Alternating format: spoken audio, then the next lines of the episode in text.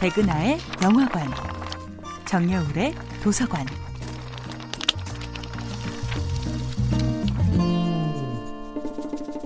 안녕하세요. 여러분과 아름답고 풍요로운 책 이야기를 나누고 있는 작가 정여울입니다. 이번 주에 만나보고 있는 작품은 존 윌리엄스의 스토너입니다.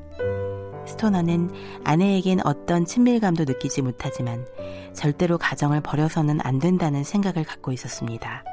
그로 인해 점점 더 고독해지지요. 스토너처럼 오직 문학을 향해 자신의 인생을 바치고 싶었던 캐서린은 스토너의 외로움을 이해했습니다. 기댈 곳은 오직 문학뿐이던 두 사람은 점점 그들이 함께 수정해가는 논문을 매개로 교감을 키워갔고 세상 누구에게도 그만큼 이해받은 적이 없던 두 사람은 지독한 사랑에 빠지고 맙니다. 그들에게 사랑과 공부는 하나였습니다. 문학과 인생도 하나였습니다. 그들은 사랑을 속삭이며 문학에 대해 토론했고 문학에 대한 이야기꽃을 피우며 인생의 성찰을 나눴습니다. 하지만 직업과 가족이라는 현실이 그들의 발목을 잡습니다.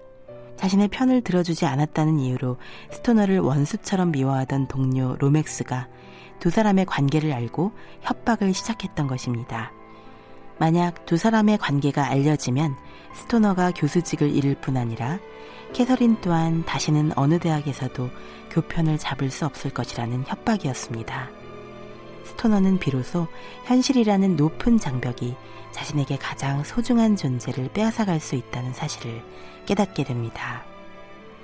캐서린은 스토너의 사랑을 처음으로 받아준 여인이고 그의 뼈아픈 고독을 이해해준 유일한 사람이며 그가 공부하는 내용을 완전히 이해하는 유일한 사람이기도 했습니다.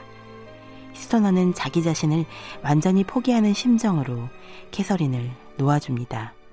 그런 다음 그에게 남은 것은 또다시 문학 공부뿐이었습니다. 그는 그렇게 문학과 함께 평생 고독한 일생을 살아갑니다. 스토너의 고독한 인생의 유일한 오아시스였던 캐서린과의 사랑은 끝내 이뤄지지 못합니다. 하지만 캐서린의 첫 책, 첫 페이지를 장식한 암호는 바로 스토너를 향한 메시지였습니다. 자신이 공부하고 읽고 쓰고 생각하고 표현하는 그 모든 것은 스토너를 향한 것임을 고백하는 캐서린의 용기는 스토너의 남은 인생을 견디게 합니다. 아직 우리에게는 설명할 수도 규정할 수도 통제할 수 없는 그 무엇을 향한 간절한 그리움이 남아 있습니다. 그 그리움을 일깨워주는 소설이 있어서 너무도 반갑고 가슴 시린 오늘입니다. 정여울의 도서관이었습니다.